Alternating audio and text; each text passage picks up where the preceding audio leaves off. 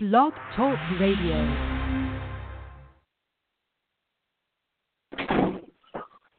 All powers to oppressed people, black power to black people. It's your brother, uh, Chairman Yang and Kruger's People Black Panther Party, Radical Wednesday, Radical View Wednesday, Independent Black Talk Radio. Uh, man, we just coming again, coming to you again on another Wednesday. I'm thankful to be here, even under such uh, saddened conditions. It's, what's crazy is I was thinking about what could my radio program be about? What would this blog talk uh, program be about? And then I had gotten a call from one of our members, and they were talking about the um, two year old that had gotten killed, the man and the two year old that gotten killed in Chicago, and it led into another course of the conversation, which um, eventually we were talking about Trump declaring martial law or calling in federal troops to go in and regulate. So the question is, how do you feel about that? Why the senseless killing? Why the what what has us to the point that we start despising ourselves so much that we just randomly, without any real provocation, start to murder one another. And that it's okay. And that we're just detached from this. And is it, are we at such a level, are we at such a state in our being, psychologically, socially, culturally, that we need federal intervention? That we need this very system, whom I believe uh, are, are some of the reasons that we practice such atrocities. Do we need their intervention? Have we become that barbaric? Have we become that savage that the government has to send in troops? This is just some questions. These are some of the questions that you know we'll be asking ourselves, and some of the some of the conversation that we'll be in, entertaining. When we look at, I had an opportunity to go back and look at it on Facebook Live because the whole thing was captured on Facebook Live, and um, it, it, it seems from what was apparent they were just riding through and I don't know what caused of it. It's a lot of it is from what I'm reading, and I haven't had an opportunity to go into any in-depth research, but from just what's been surfacing, from what's been um, be, becoming known now, they say that apparently it was gang related. That this young man or this young lady had some gang affiliations, and maybe this was some retaliation, or he was an intended target for some gang rival but is this? I was looking at something earlier and doing once we decided what the topic of the show was going to be about, and was looking into the murders into Chicago. What they now, I think that they now have dubbed it Chiraq. So I was looking into the murders in Chicago and found out within this year alone there have been 400. I don't know if all of them have been murders, but there have been 400 shootings how many people is that a day? I mean, it has gotten out of hand. Now, I'm not one that believes in large government intervention, especially this particular government, who historically has shown their position against the black man and the black woman, or the African man and the African woman here in America. I mean, they have shown that we are not their favorite so-called citizens, really denizens, but they have shown that um, how they feel about our rights, whether that be civil or human. They haven't made that a secret. For anyone that is just a student of history, it only simply takes flipping open a book, or now in this age of technology and um, internet, it's as simple as pushing a button to figure out what has happened to some of the atrocities. But damn, I mean, damn, it starts to get you to wonder is this federal intervention needed? Is there some merit to what Donald Trump is saying? Is there some substance to what he's thinking about doing with bringing the, the feds in? Have we gotten to a point that we can't control ourselves or that we can't control our youth? Has the parenting? See, this is a larger issue. It goes more into just the feds coming in, coming in to the larger state of us as an African people, to the society, to the culture of African people. This is what it speaks to. What are happening to the parents? And not just that with me, because I have to say it. I have to say it. Yeah, it's wrong that we should value human life a lot more. But the question remains where are our young men and women getting this these weapons from? You see? So there's a lot of things that have to be that have to be questioned. I hate to sound like the conspiracy theorist, but is you know where these weapons coming from? Is this is Chicago going to be the example? Is this the tester city for how a martial law state or nation would look? Are they getting some? You know, a lot of times what people do, especially Europeans, before they make a major move, they send out their fillers.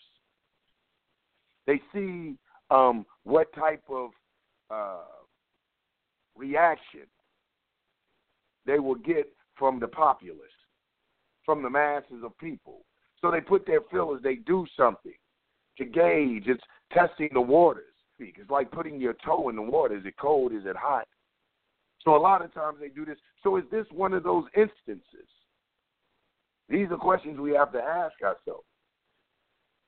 What the the other question is what type of state of mind, what type of social, cultural understanding or lack of understanding must we have, and I'm saying we, because I believe everyone knows, they've heard me say it before, that I'm an African communalist, so I believe that we are all related, we are all attached.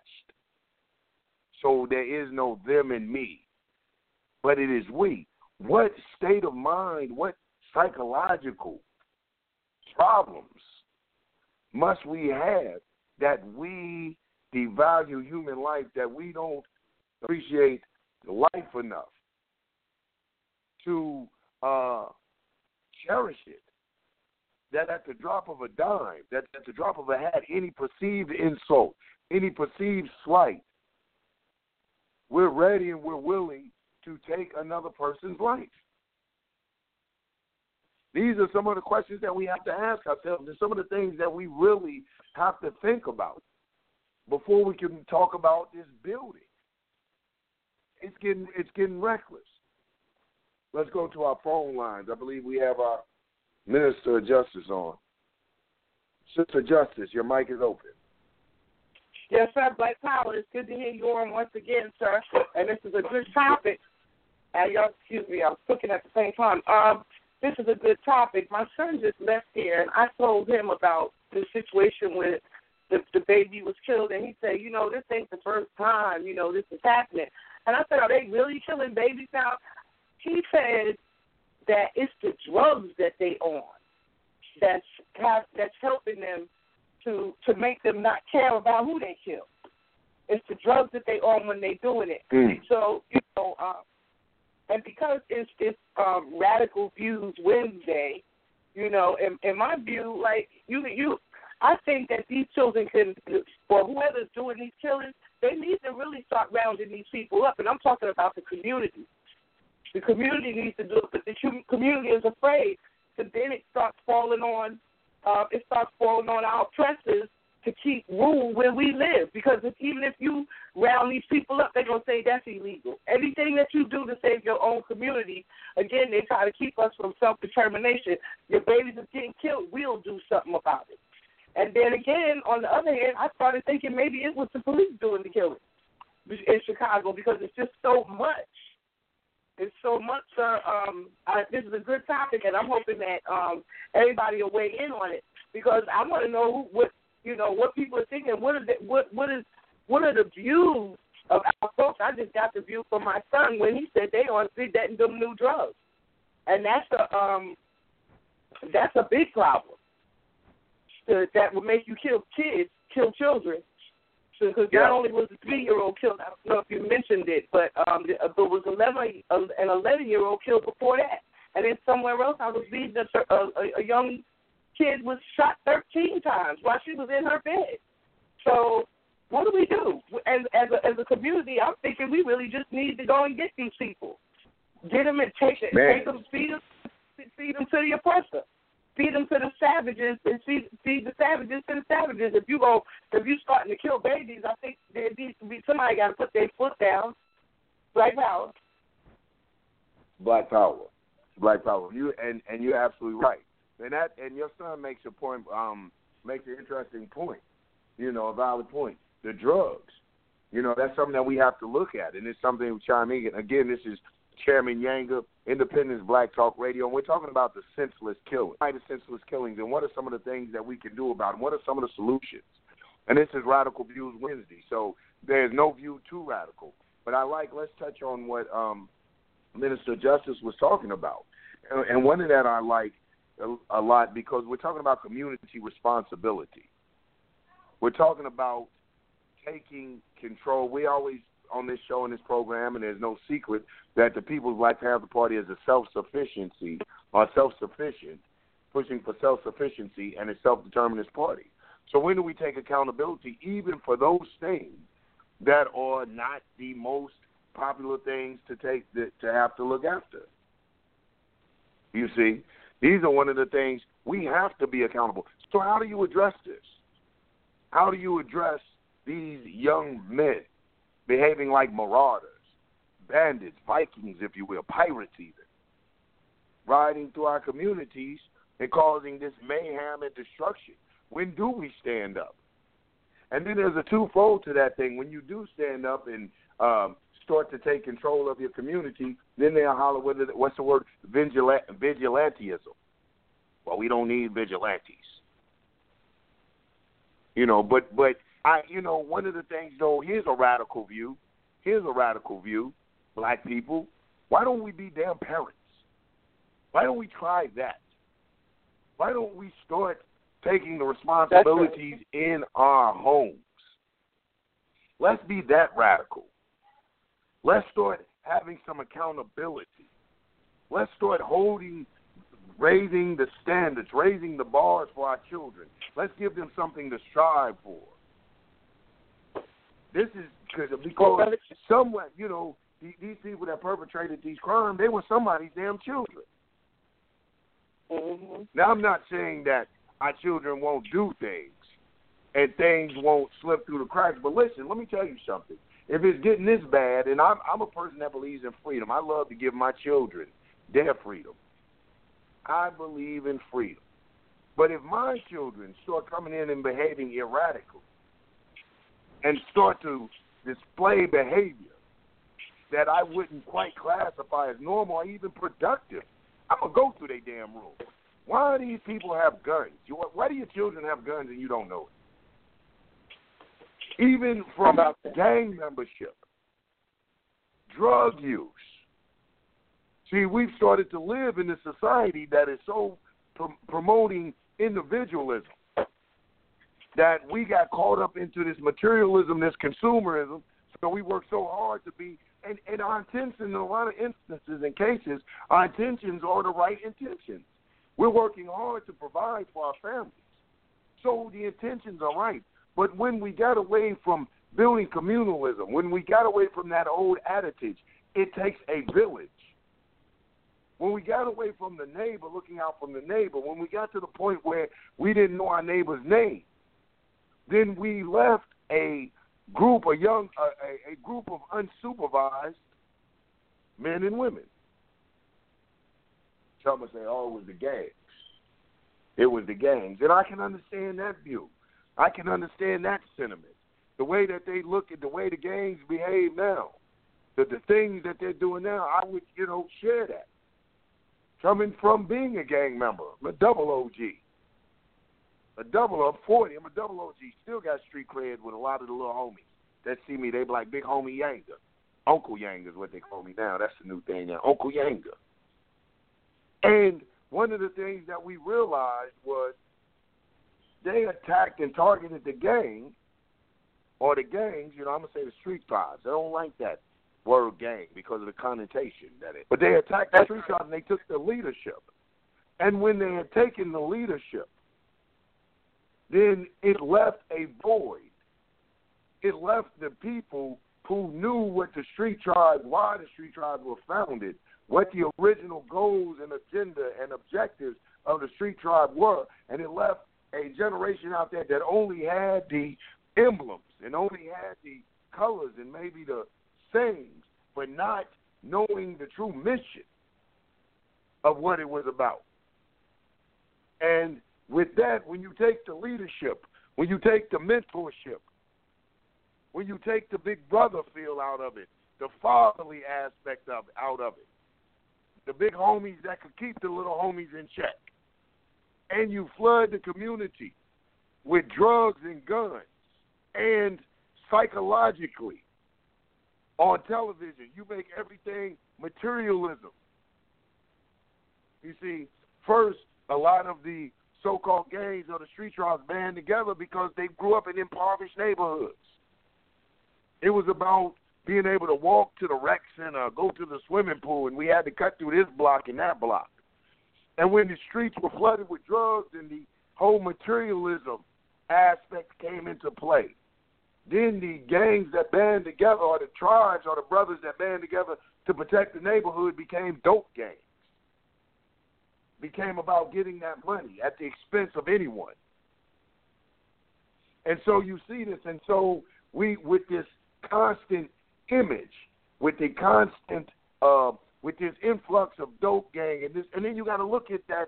This is what we talk about when we go back to make a reference to last week's show when we talk about programming. The assault just isn't. This is why I talk about that. Our our fight has to be on every front. The assault just wasn't an assault with and flooding the neighborhood with drugs. It was an assault on our psyche, on our social and cultural. We went from KRS One and Public Enemy, as could be in Where some would say we were vibrating on the highest chakra. Third eye was open. The music was different too. And this is not knocking us hip hop heads because I loved this hip hop too when I was coming up. But we went to NWA. We went from bless the mic from the gods and knowledge reigns supreme over everyone. KRS One thing and uh, King's son and wise hoodlum and wise intelligent to niggas with attitudes. See, when you became a nigga with an attitude, then you you accepted, you digest. So a man thinketh, so is he. I'm a nigga with an attitude. So it was the whole social, cultural psyche that went along with it. And when we bit into this, then and watching the movies to where we were murdering and maiming one another senselessly without any remorse, then it, it was a matter of and and you know I hear what they say. You know I heard them say, "Yo, man, it's just it's it's it's art imitating life, yo. This is what really happened on the streets. No, it doesn't. Who told you that? It don't happen on the streets. Right. That nigga that got killed in that movie, I seen him in another movie. In the streets, you don't come back. Mm. When they do prison time in movies, seven years is, is is quick prison time to a commercial break. Seven years in real life is the real deal. So we started to we we started to separate ourselves, become disenfranchised, become removed from the humanism, being bombarded. So it was the television, it was the music. I looked at the Facebook Live where the young man and the young lady was shot. I'm not putting this on them, but I looked at live. Listen to the music they were listening to. It's a testament to the lifestyle. The music was talking about shooting niggas. The very music she was riding around listening to with a two year old in the back. And, and I'm not, please believe me, I'm not blaming them. But I'm saying that at some point in time, we have to be conscious of our actions. You have a two year old and you're already implanting him. So, yes, some Negro shot you, but it scares me to think about the things you're implanting in this two year old. So by the time he's 14 or 15, are we looking at a potential murderer? This is what you're implanting in them. The type of music that this two year old is subject, subjugated to. So we ask about what are some of the solutions? What are some of the things that we can do? This is this is the the, the, the, the question we asking ourselves, one of the things we can do when we look at our counterparts, we can really start to say we must control the image. We must control the image of the black man and the black woman here in America. We have to be accountable. We should be appalled and outraged at things that show us in any light that isn't civilized, especially when that thing is directed and written by people other than us. And then the movies that are directed and written by people that look like us, then we need to examine them. What are their motives? Because you've heard me constantly say, all our skin folks ain't our kin folk. So what were their, what are their motives? What are their designs? Are they black capitalists? We at the People's Party, what do we say? What have you heard us say? We say buy black is no longer sufficient. Buy black. Buy black. is no longer sufficient. It's not enough to buy black. We say we want to see your sign read, buy black, we give back. Let us know that hmm. you're contributing to the building and the upliftment and the development of our communities. You getting our monies, black man and black woman. Stop perpetuating this capitalist. See, I'm I'm a firm believer that this capitalist society, this society of me, me, me, me, me, like our sister Baruti was saying last was was saying Monday, this this need for immediate gratification contributes to senseless murders of black men and women, not just in Chicago but throughout the nation. That I gotta have it at any cost. That I gotta have it at any cost. And we're so quick to look on the outside for outside. Like I said, I have some people, man. I was going through a thing while I was reading, and we were looking at um, we were looking at the first, some of the first people to own slaves, and they were black people, and they were black people. It's easy to get caught so deeply into a black supremacist ideology, into this black supremacist thing, that we will overlook the crimes committed against us by people who look like us. You mm. see? And this is this is what contributes to that type of thing. So when we do that, we don't I don't think that we have a proper assessment of how to handle this problem. See, we got to man up and woman up. We have to take control back of our communities. We can't get so revolutionized or thinking that we're so revolutionized. Because let me tell you about a revolutionary that I studied that is of color. Our brother, our dear brother Ernesto Che Guevara. They said that brother was a fool.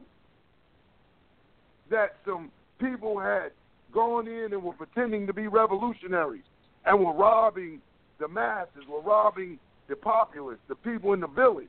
And when Che caught up to him, when our dear comrade Ernesto caught up to him, he lined them up and had them fi- on a firing squad. Mm. He lined them up on a firing squad. So we have to understand who is the enemy to the revolution, even though they may look like you. Now, am I saying I'm not? Don't get me wrong, because I know the feds and little people is one. Yanga said we need to line them up, put them on the firing squad. I didn't say that publicly. you know, I'm saying that we, as black men and black women, African men and African women, that care about their communities, that care for the lives in their communities, have to step up. We can no longer be afraid or no longer have apathy toward the crimes being committed by our people for the sake of simply being black. We have to raise the bar and the standards of what it is to be black. We wonder why the senseless killings. What can we do? What are some of the solutions? One of the, the another solution I put out there is raise the the the bar and the standard for being black. When did it drop? When did good grades equate being white? Being able to speak equate to being white? When did caring about anything equate to being white? How did we allow them to have us to fall, debase ourselves? So much so that everything negative had to be black. We know what they. I know we're going to go through the Webster addiction, what they say black is. But when did we start to accept that? When did we stop striving to be the very best? When did we stop being the goal setters? When did we stop being the trend makers in music, math, science, inventions? Not just in Africa, but here. Despite our conditions, we still were trailblazers and led the way. How did we get to where we're at now? What had taken place? Did we feel like that we arrived? One of the things that I think that happened to us is that we really got caught up into the uh, Eurocentric thinking, and we begin to divide ourselves. We we begin mm. to not see ourselves as a whole. That we stop literally being our brother's keeper. That we stopped pulling one another's coat. That it became easier to start to distance and separate ourselves. I ain't with that nigga, master. We started allowing them to change what our self worth was to what, like I, you know, people come in. I have my master's degree. You're absolutely right. You're you're absolutely. You have your master's degree. I guess your nigga, your master say you worked it, nigga. So all you have is your master's degree. So we have to ask ourselves, when did these things, when did what they stamp us with, when they say that they approve of us, make us to start to feel that we were better than. So when you do this, when you start to have this type of that your your manhood and your self worth is based on your material possessions. And we all know that in capitalism, in a capitalist society, only a very few will attain that level that these capitalists and mainly predominantly these Europeans, these white boys, say is successful. So it creates that level of despair. That classism creates that level of hopelessness. That if I don't rap or run the rock or sail the rock, I'm not going to make it out of the ghetto. And then by not only accepting their standards of value, their standards of manhood, when we accepted their thinking psychologically, we begin to despise ourselves and despise anything that looks like us. So we quit to holler out, fuck that nigga. Excuse my language if we have young people listening. We begin to despise ourselves. And once you begin to despise yourself, you despise everything about you and everything your hands touch, and you're too cowardly to kill yourself, so you kill something that looks like you. Kill yourself. You kill that two year old toddler. Put a gun in your mouth and end your own life. Kill yourself. If you hate yourself that much, then kill your damn self. I'm sorry. I am so. It just. It is. It is. It's heart wrenching that we have come to this. And this is what I was talking about when we were talking about them beating that white handicap child, that white handicap boy in Chicago.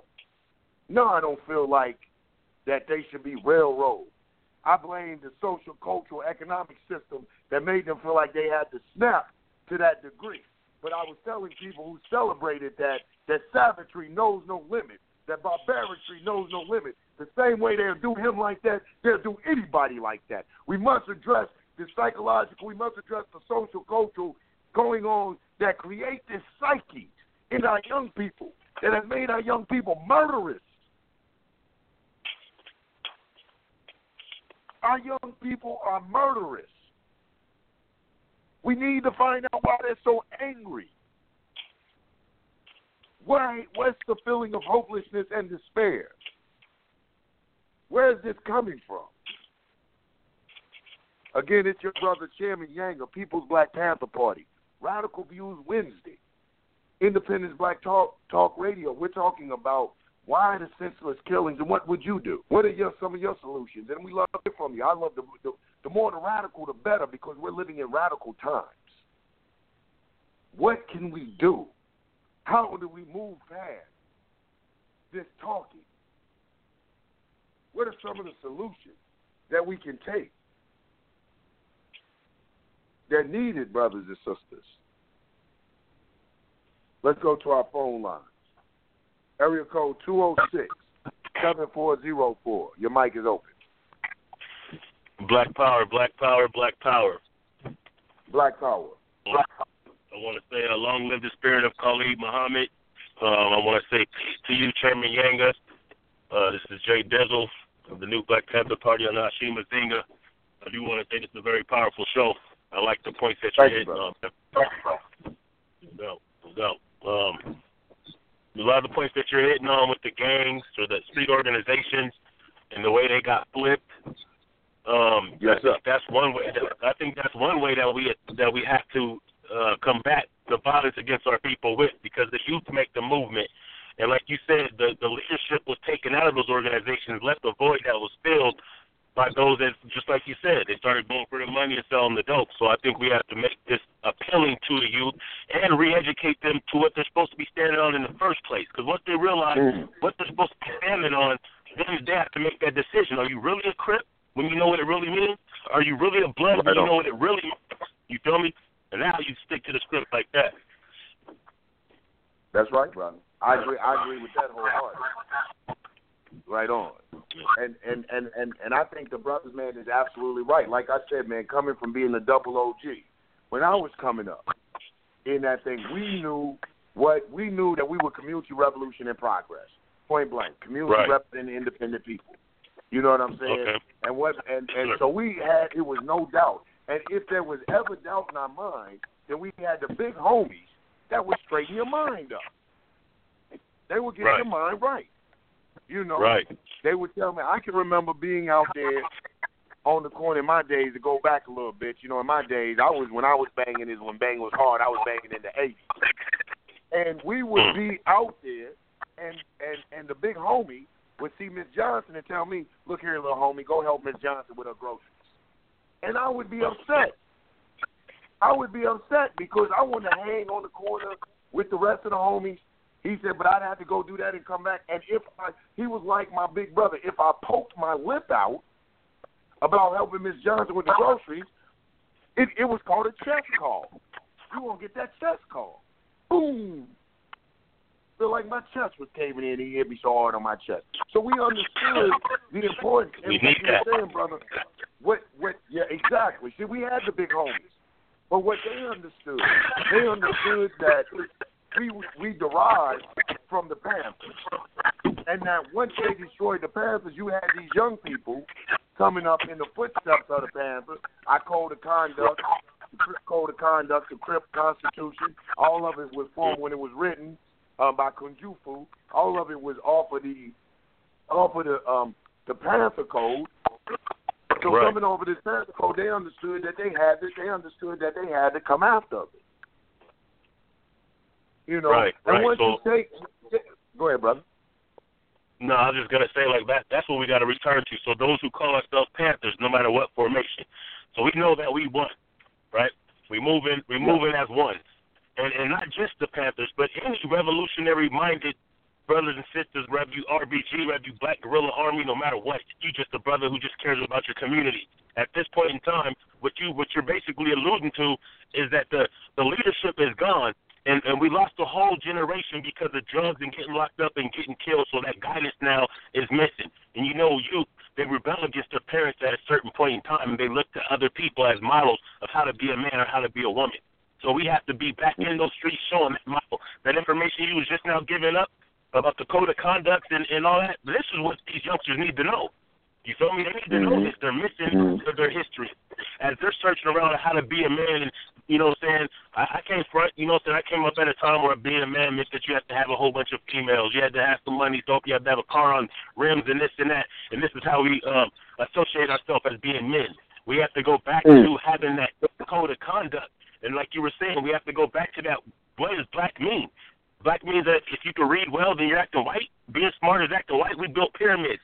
You tell me we've created hundreds of inventions. We create. We were the first to do heart surgery in this country. So when you talking about black means means ignorant or or less than, no, black should mean supreme. That should mean that whatever Yes. we do, we do it to the highest.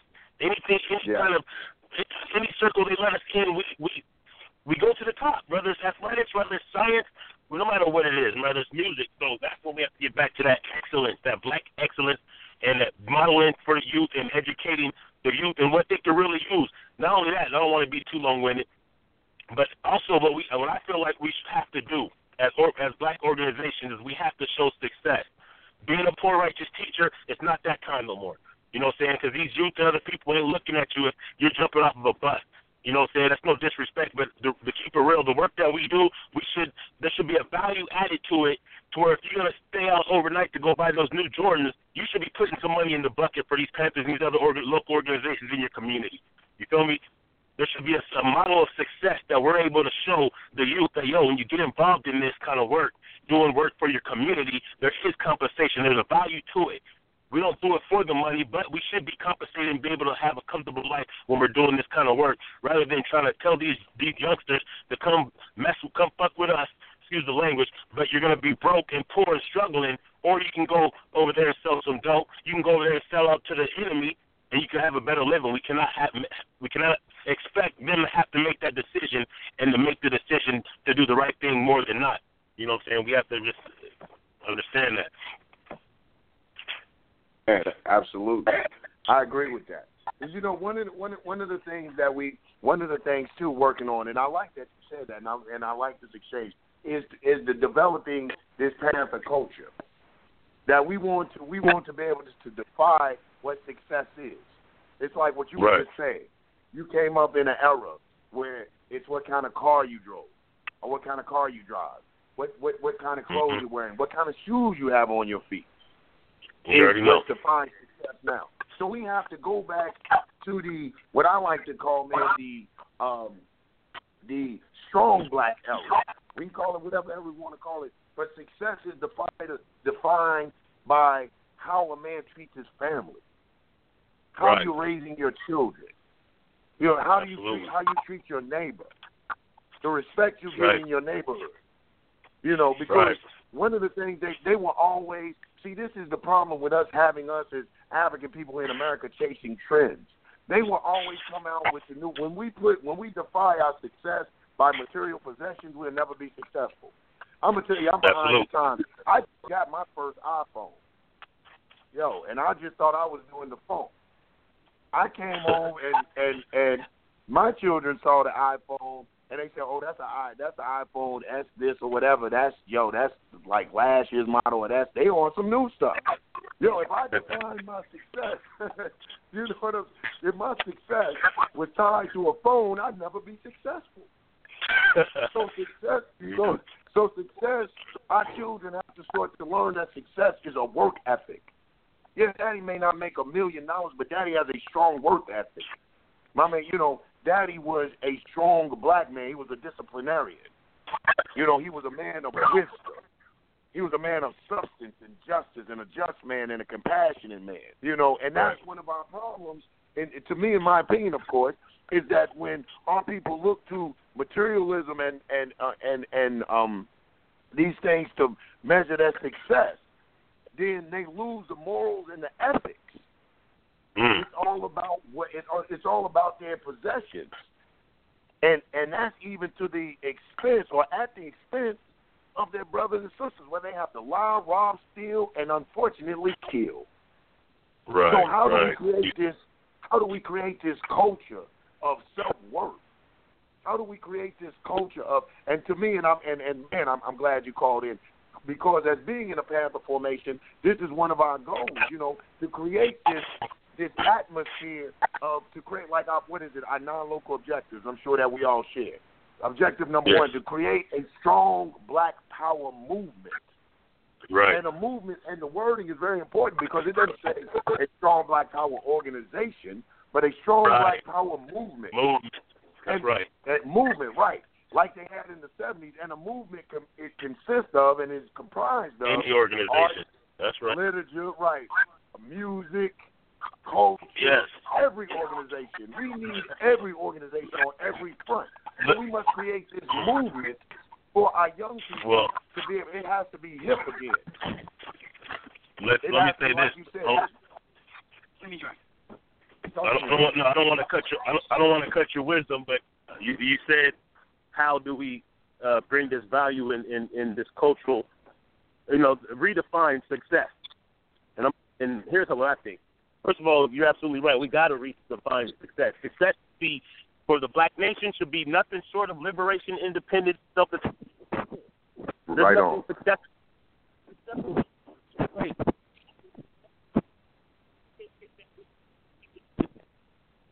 That's right. You still there, brother?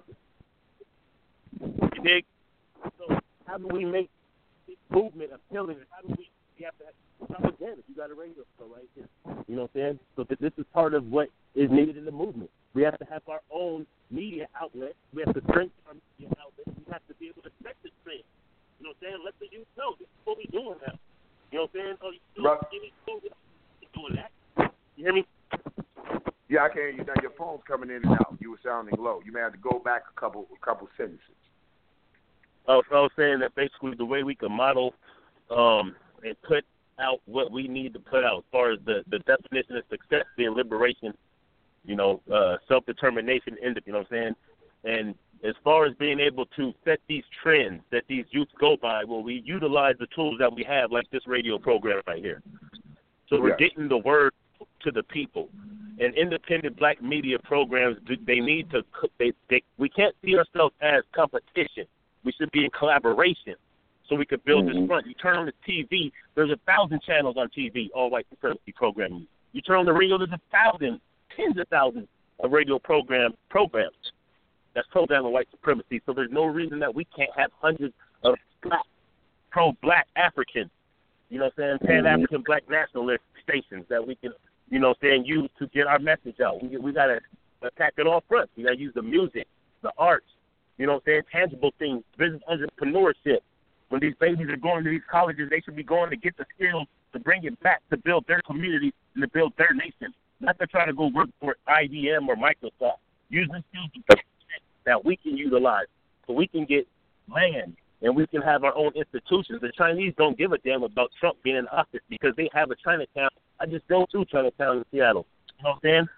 Every street Yep. is lit up with their writing on it. You know you're in Chinatown. You feel me? Yep. They have their own economy going on. We could do these same things, and we've done these things before. I think a lot of our people, sometimes we get caught up with what we need to do. We forget that we've already done this before. You feel me? We've Yeah. done this right out of slavery. We built a hundred cities. So don't tell me that right now. Whenever we have all these conscious individuals, and we can't do it again. We could do it again, but we can't. I, I hate to say it, but we can't wait for the masses sometimes. Those of us who know better, we're the ones that are going to have to link up like Voltron and make these things happen, and then it will start trending when people see progress. So Malik Yeah. yeah. Shabazz, if I, could, if I could do a shameless plug, you'll be on Black Guy Stand Radio this Saturday, and I invite you and the People's uh, New Black Panther Party and all black nationalists and, and Pan Africans to join this call. Because something that he did, as you know, weeks ago, is he made a call for any pettiness to be dropped and for all of the Panther formations. Like you said, we all believe in the same Ten Commandments, the ten Yeah. point program. So that's what's going to unite us, and we can all operate in a cohesiveness that will be a movement, not an organization, a movement, a united front. This is what's going to be respectable to the people, and more importantly, what's going to be used to protect and advance our people. This is where we're going with this. So we do have to make it look cool. You know, we have a lot of revolutionary artists that's starting to captivate these young students, these youngsters' minds because they're hearing they're hearing their dope beat with a dope swag flow, but it's telling them who Marcus Garvey is in those flows. It's telling them who Khalid Muhammad is. It's telling them who Dr. Safety is. Telling them the great things that we have done in the past and must do right now. Yes, sir. Yes, sir. And if you and and you can call that out again one more time with uh, Dr. Shabazz will be on on Saturdays. You you said Yeah, it quickly. Saturdays. so I don't know if people caught it. Yeah, he's gonna be on Black Guy Stand Radio Saturday, three o'clock Eastern time. So I mean, just put Black Guy Stand in the search engine. It's on Blog Talk, and I, I invite you to call in. You know, and, and uh, I just want to give a shout out. I'm, I'm proud of uh, of my comrades all over the nation right now because you know, it's going to take us to be able to stand up and to get the support of our people. You know what I'm saying? We can't we can't uh let our consciousness as some conscious community people do make us separate from the church. You can believe it or not, you can you know what I'm saying, no matter what you think about the church, that's the backbone of our community. I think that's another strategy that we have to implement because that's what that's what our forefathers did. Where was these slave revolts um usually pinned at? Where were they usually conspired at? At the church. You feel me? Yeah. What was the church doing back in the days? They was giving to the community. They was feeding the community. People knew that they can go to the church for salvage. They can go to the church for refuge. It was serving their needs. So this is what we have to make this. I mean, I can go on and on. This is what we have to make it. And this, as organizations, we have to we have to connect with our churches and other strong institutions and rebuild new institutions and build new institutions. Absolutely, brother. Absolutely. We have to go. Yeah, wherever our people, wherever our people are, we can't be ashamed to go get our people. And in the spirit of in the spirit of of of, of unity and coming together, and not uh, divisiveness. I like absolutely. Yeah, well, You know. unity. Most, I mean, unity is does not mean that we all dress alike, think alike, or in the same organization and pray alike. That's called being uniform. Unity means Yeah. we have the same objective. We have the same objective. You want to be free, liberated. So do I. The masses of our people do. So now, what can you do in your skills, your talents, your your uh gifts that you have? What can you contribute? That's what that's how we have to start looking at this because we're under the yoke of many nations. You feel me? We have we have many nations, many European nations, many European ideologies in this country alone that all understand one thing. If they don't agree on on the homosexual agenda, if they don't agree on Republican or Democrat, they all understand that in order for them to survive, being one eleventh of the population of this world, that they must divide and conquer and keep their foot on our necks. They don't give a damn about keeping their foot on the Chinese necks. They don't even care about having their foot on the Mexican neck. They know that they know who the gods are. They know they know who they must keep in a certain place because if not, our rise has to mean their fall because we can't occupy this place at the same time. Mhm. Mhm. And, we, and and and that's absolutely right. And I want to go back to touch on, and I and I appreciate that too, brother. I definitely appreciate that. That that that's a good look. Um, to go back to like what you were saying, man, that a lot of the things that we accomplished before, we have been Right. here before. We've we we we've done and we can accomplish it.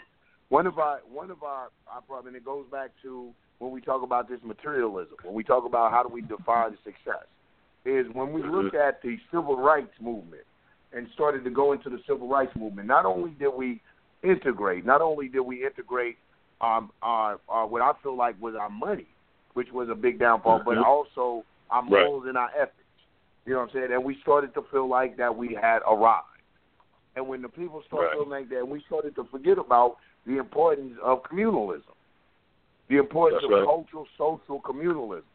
And I've said Right. it before on these on on these shows that, and you put brought up the example, like you were talking about um, Chinatown. I had the privilege of riding through Chinatown in, I believe it was Manhattan. Was it Manhattan, Doctor Justice? I believe it was Manhattan. I forget what part of New New York it was in that we was going through Chinatown, and I and that was I noticed the same thing that you noticed: the Chinese writing, the Chinese stores. Manhattan. I didn't see Manhattan, right? Yes, sir. I, I didn't. Yeah, I didn't see. I didn't see McDonald's. I didn't see Kentucky Fried Chicken. I didn't see any. You know, I yeah, I didn't see any of this type of thing riding through Chinatown. So you know what stood stood out to me was the fact that all of these people could practice this nationalism, but when it came to us practicing nationalism, for whatever reason, this fear has been beat into us that the very word becomes a bad word and a dirty word. That's right. You see, and and so when with this type of fear, when you know, as you like I said, I believe as a man think thinketh, so is he. With this type of fear, then our actions will do just that. It will take us away from the, that uh, anything that we think or perceive to be a threat. So we start That's to back up and we start. Go ahead, brother. My bad. Well, no, I didn't mean to cut you off, but what I mean, well, you hit it right on the nail. It's fear. So let's Yeah. let's go back and let's go back to around 1921. Everybody's familiar with Black Wall Street Yeah. in Tulsa, Oklahoma. Okay, a very thriving community. Well, that wasn't the only thriving community. There's tw- there's 13 other black towns in Oklahoma alone. Remember, Tulsa was not, or uh, Mhm. Black Wall Street wasn't a city. It was a section of a city. Or what made Black Wall Street ultimately fail? It wasn't the bombs that they dropped because we rebuilt it years later. Okay, just in, in a Mhm. uh, few short years, we rebuilt it. You know what actually did Black Wall Street in? It was integration. Mhm. pressure makes diamonds. At that point, we had no choice but to spin with each other. We had Yeah. to love each other. We wouldn't Yeah. we wouldn't dare call ourselves niggas and bitches. We were brothers and sisters. You feel me? Right. After that integration, Right. after we didn't have to spin with ourselves and we didn't understand and we didn't That's keep right. the the traditions of a strong black family, now all of a sudden we're bitches and we're niggas. We can shop with Macy's, we can shop with Walmart, we can shop with all these other people. So why not? So why not do that? Because now that means that we're free because we don't have to just spend with just our people. Nah, you know what I'm saying? A, a Jewish person will never Mhm. go buy something from you that they can get from their Jewish brother. They won't do it. They don't care if they have to drive an extra ten miles, pay an extra five dollars. They ain't doing it. The Chinese Absolutely. they ain't doing that either. They're gonna spend with themselves. They understand the military science of economics. You dig? Mhm. So when we get back to that point, so since we have these examples, my go ahead. What? No, I'm sorry. I didn't want to cut you. Just want to jump in there because you're you're absolutely right. And this is one of the things. Like I said, I I would have loved to have you on Monday's uh, show because we were definitely talking about programming. That this is how they program. That it is a part of their social cultural understanding philosophy. They've tied it into their religion. It's almost a sin for them not to not to shop with one another or to spend with one another. Right. In fact, there's so much, you know, that they are so socially, um, so socially connected that they look at what their community needs. They'll start raising their children. If they don't, if they have a shortage on doctors, they will start to raise their children to be doctors. They have every possible thing they need within their community so that that money can travel. But but but all of that, you know, a lot of that comes from like what we talk about, that social cultural programming. It's almost a sin Right. for them to shop outside and to shop with anyone else. That has been beat into us through due to integration. Like I said, what we call success and the standards of success that we emulate our oppressing colonizer down to everything. Even we follow him in his capitalist ways because we love capitalism. Even though it was built on our, on exploitation of us and the murder of other people, we follow him in his ways. We love our oppressor and our colonizer so much. We love this white man so much and emulate him so much that we even hate niggas. We even Mhm. hate ourselves. This is how much we love him. And he has taught us so well that we hate ourselves. And we do what these young people have done in Chicago. We murder one another. And this is That's some right. of the things that, like you were saying, brother, we have to address.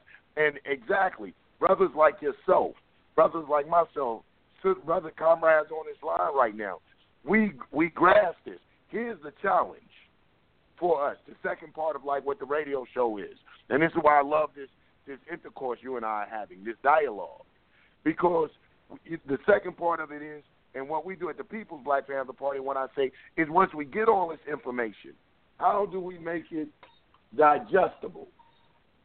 How do we take it and disseminate it to the masses of people where it is digestible, where it's understandable, where it's not so out there. It's so, you know, it's just so um you know, technical or lofty in idea and scheme that they really can't get it and apply it to their everyday life. That's the challenge. Right.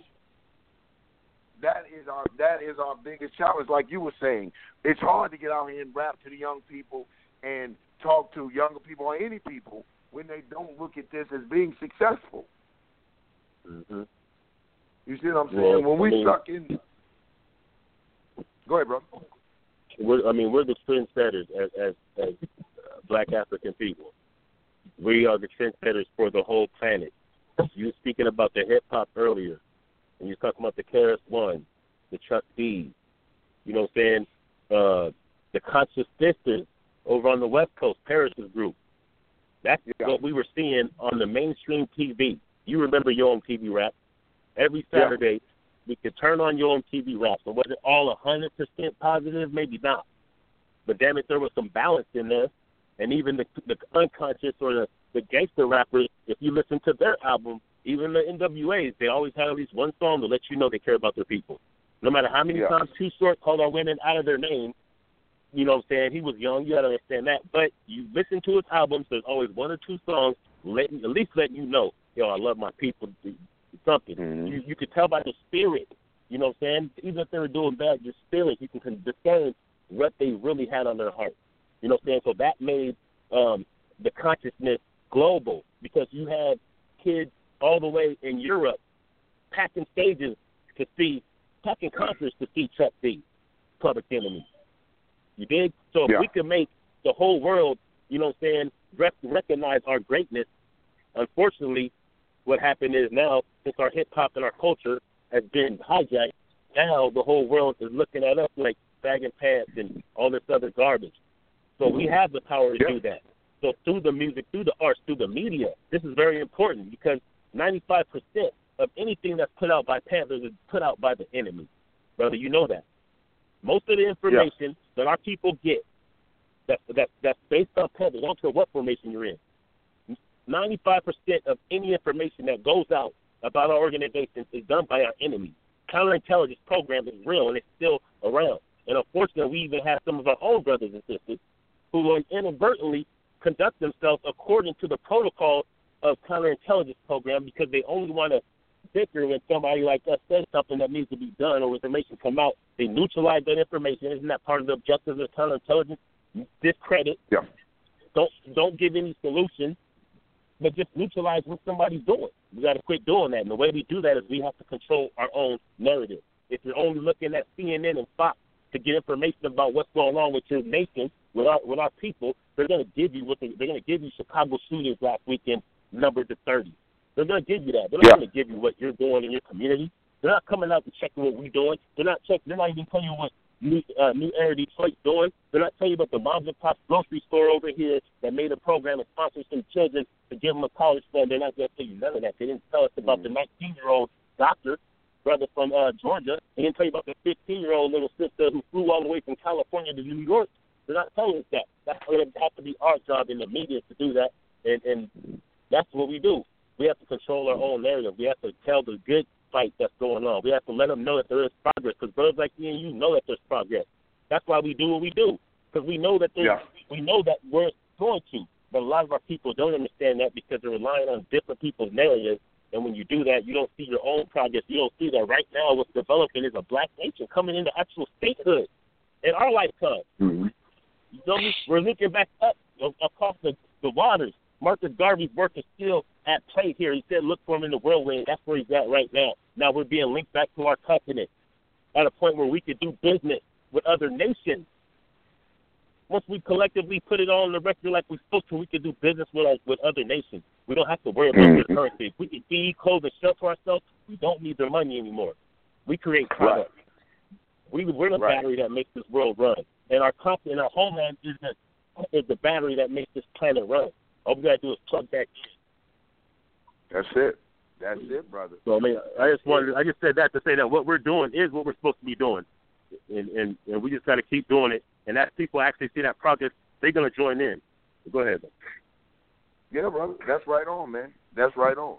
You know, one of the things that I, I wholeheartedly believe for us, victory is assured. And we have to definitely, like you said, go back and do the works. We have to reach across those lines and start to build those things And I like One is because I, I'm, I'm a big advocate of controlling our image, getting this media, eventually getting away from where we even have to use blog talk radio, where we start to control our own airways. These are things Right. that we that we're working working towards, and we understand that they will eventually come in fruition. But those steps, those steps start getting the people involved in their own self determination, getting the people to see that this is more than just. I think a lot of times um, for our people that we start to look at our Africanness, our blackness, or whatever, that we start to look at that as being a hobby, as being a side thing that we do, not not being attached to our everyday existence, not looking at the necessity, how necessary it is for our survival and our continuity, our continuance. You know what I'm saying? Mhm. This is one of this is one of our, our our biggest problems. You know, and like I said, go back and this is why we talked about when we talked about um Bunny with the programs. The programs being uh, programs such that feed that. that start to feed that sense of self worth, that start to give us that sense of strong identity, that want that mm-hmm. that start to make us to have this affection and caring for one another in our communities, and want to start to work to build and develop our communities towards that independence.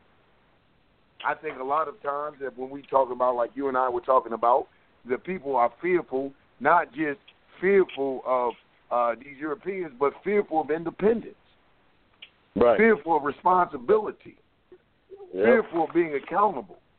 See, it's something like You know, when you do, it goes back to like what you were saying. It goes back to uh, with this, with this, uh, the Jews and other nationalities that come into the, that come into this country and start to build their little nationalist enclaves, that start to build their sections and parts of the city. What it does right. is that they, it, you can see the accountable spending. How many of us don't want to do that thinking? We don't want to do the research, or we don't have think tanks that do the research to say, hey, when you buy from this company, it sponsors this, or that company right. is a sponsor of that. We have no, yeah, no. Uh, a, a connection to anything. Our brothers and sisters right right here in America, are, and let alone our brothers and sisters on the continent. So it's going to take with the accountable spending. It's going to take being responsible. And one of those responsibilities we were talking about, because I do want to keep in, in line with the theme of the show about these senseless killings and what can we do, like I was saying, the radical idea of parenting. Just, just start being responsible parents. That's where it's gonna. That's where it's gonna start from. It's gonna start in our homes, comrade. It's gonna start in our homes being responsible, letting our people know that they're attacked. One of the things I will give to my grandmother used to drive me crazy when I was coming up, and I didn't understand until I got older. She used to say, "Remember, the race is on your shoulders." I never understood exactly what that meant. The race is on your shoulders. Mm. That the world was watching me, and that I had a whether whether the statement was right or wrong, a lot of times I feel like that was a wrong statement. I was like, man, the race ain't on my show, you know. But I understand the gist of it that I had a response that not only was the race on my shoulders, that I had a responsibility to my ancestors, to my predecessors, and to those people that would come after me. But the same way I had a to be a mark of good for our race because we had people that were looking at us and saying that we couldn't accomplish or that black people were lazy or whatever the, these these stigmas that they attach to us that are straight BS. But that those same stigmas were going to be attached to me due to other people that didn't know the race was on their shoulders or didn't give a damn that the race was on their shoulders. We're going to have to be accountable and responsible. These things happening in Chicago, these things happening in every other city across where we're black on black crimes, we have to not only should we be moved by the senselessness of it, but in a sense, we should be angered because it happened to us as if that was our child or happening to us directly. We should feel some accountability, some responsibility. And I'm willing to guarantee you, once we start feeling that real strong emotion, that sense of really being accountable, like, damn, how did this happen? Where are we going with our youth? Then our actions will start to move in a way that we will start to try to stop that process.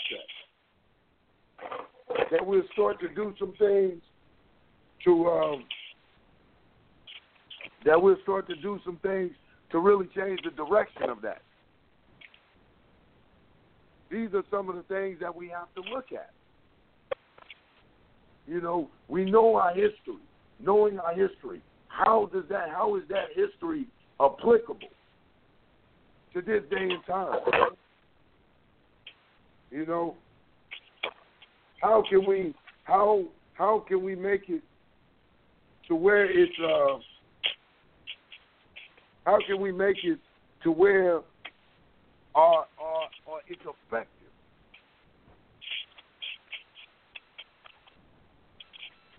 Go ahead, brother. I'm, brother, did you want to say something? No, you, no, I just got cut off and the phone. Uh, Okay. went out of service for a minute. But uh, yeah, I mean, the fear factor. I want to go back to that fear factor. You know, um, you hit it on the nail. I, I see people sometimes. I speak to people in person, and especially on social media, I see the questions always being raised. Like, okay, we get rid of white supremacy, then what are we gonna do? How are we gonna feed and clothe and shelter ourselves, and all this kind of ridiculous stuff. You know what I mean? Yeah, very like ridiculous. like people actually think we have people that actually would think that if there was no white man and no white supremacy that we wouldn't be able to live. Like picture that. Picture that. But but but we're we're kings and queens and gods and goddess. Let's we need to cut the crap. And and, and I'm gonna, I'm gonna put it to you like this, just to be straight up about it. And, and this might offend some people, but when it really boils down to is there's some of our own people who ain't gonna be worth a damn. I mean, straight up, they're already programmed. We, if we look at it like we have to get everybody, we won't be successful, and it will only give us heartbreak because we have to accept some some some of us just ain't gonna make it. That's just that's just the real. So right now, Yeah. the purge is happening. The purge is happening right now. We're seeing who's with us and who's not with us by their works and their deeds. We know if you're with us or not. You know what I'm saying? And that's really what it's going to mm-hmm. take to be able to discern who's with us. And you'll see by the fruits. We judge by the fruits, not by the title. Yeah. You can call yourself what you That's want. right. You can call yourself Kemetic, Israelite, Moor, a Panther, RBG. Call yourself what the hell you want to call yourself. We're going to know what you are by your works, though. You know what I'm saying? If that work is contrary to building this nation, then you're an enemy. A matter of fact, you're more dangerous than the white man because you can slide in our shit because you look like us. That's right. So we ain't gonna That's trust the white man when he comes over here. So I'm not saying that to create any kind of self hate or or uh, suspicion amongst each other. What I'm saying is, those of us who know who are already doing this work, we're the ones that's gonna have to link up and put our issues aside, man, and and work together. You want to be free? So do I. You know what I'm saying? You want to have an independent black nation and even our own land and territory? Well, damn it, so do I. So how can we work together? Because when you go work for the white man, you don't give a damn about if your coworker is a Christian or a Muslim or not. At their lunch break, they can Yep. go and pray to whoever they want to pray to, and then you get back to the job. So why don't we look at it like that when we're building this nation? We have to, and those who understand that, it's time for us to form like Voltron and Yeah. see how much how Yeah. much work we put in. That's right. That's absolutely right. That is absolutely right. And I and I don't think that I could have said it much better. We have to understand that I've constantly said that African people here are not a monolithic people. That in That's order right. for a society to be successful, that it's going to have to be accepting of all the people that make that society up. That's what makes a rich Right. society. I think that that's what makes a movement. But you know, one of the things that has happened to us, we've become so religious based that we've lost, we've lost, you know, that we've become so religious based and so steeped in theology that that has become our everything. That it has become, we've allowed that to become our identity.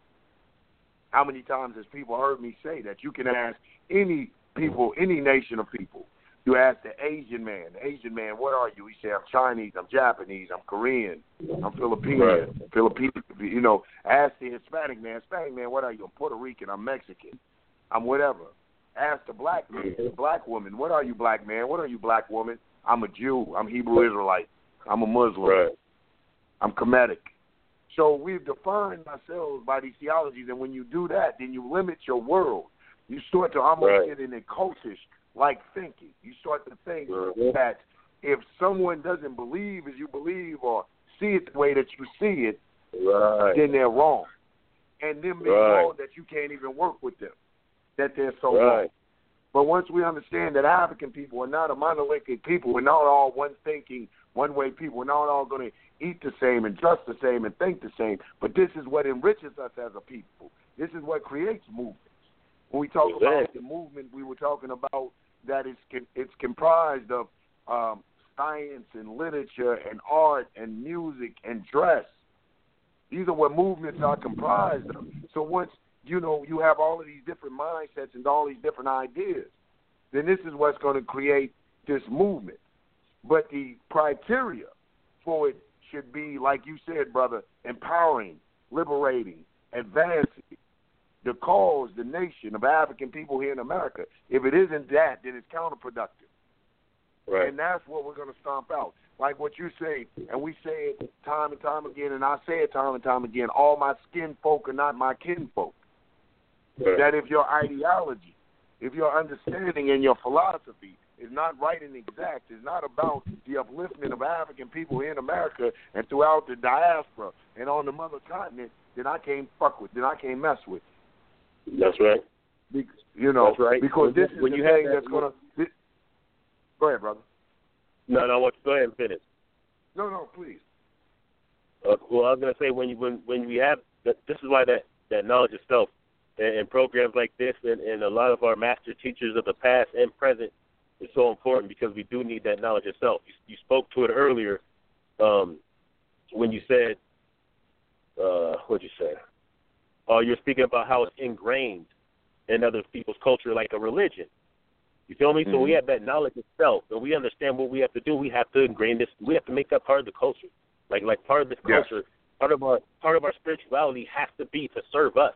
So it doesn't even matter because if you have a knowledge of self and your objective is independent, the liberation, then it doesn't matter what kind of religion or spirituality you practice because you're going to make sure that that practice backs what you're trying to do, rather than trying to conform to that spirituality in which could have been uh, regrafted uh, 3,000 years ago by people who ain't us for their mission, Yeah. their cause. So when you have that knowledge of self, you can you could go ahead and take on Islam. You could take on whatever you want. If you have that knowledge of self, you're going to use whatever's in that book, whatever's in that teaching, like Elijah did, Elijah Muhammad did, and you're going to use that to establish what we're really trying to establish.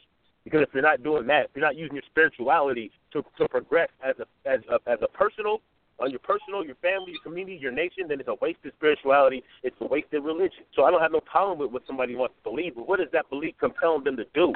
Damn it, that's what I'm talking about. Yeah. So if Yeah. so when we have that understanding, our culture will become religious and spiritual in itself, and we understand. Okay, well, because of the situation that we have, all these poverty, poverty in these major cities.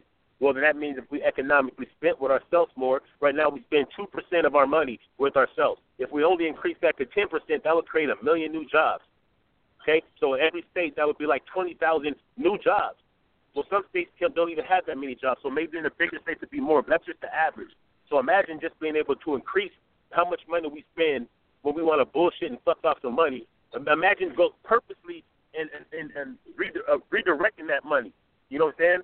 Like making a mm-hmm. purposeful, conscious decision to redirect some of that money intentionally towards black businesses. When we start doing that as a co-op, as a cooperative, as a nation, when we start seeing ourselves as a nation, because we are a nation by definition. We might not have a statehood yet. That's a whole different thing. But we are a nation. So when we see ourselves and understand this, then we spend with ourselves. We love ourselves. We don't give a damn if they're shutting down these schools because somebody's going to pick up the slack and we can do some homeschooling, which we need to do. We can put, we can make schools. Anything that we can do, we already have the institutions. We have the organizations. We have the skill sets. We have engineers. We have scientists. We have doctors. We have attorneys. We have everything to be a nation right now if we just properly um, solidify it. Yeah. We're in It's the mindset. Yeah, it's it's like Right. it goes back to like you said, it's the mindset and what and what we're building on.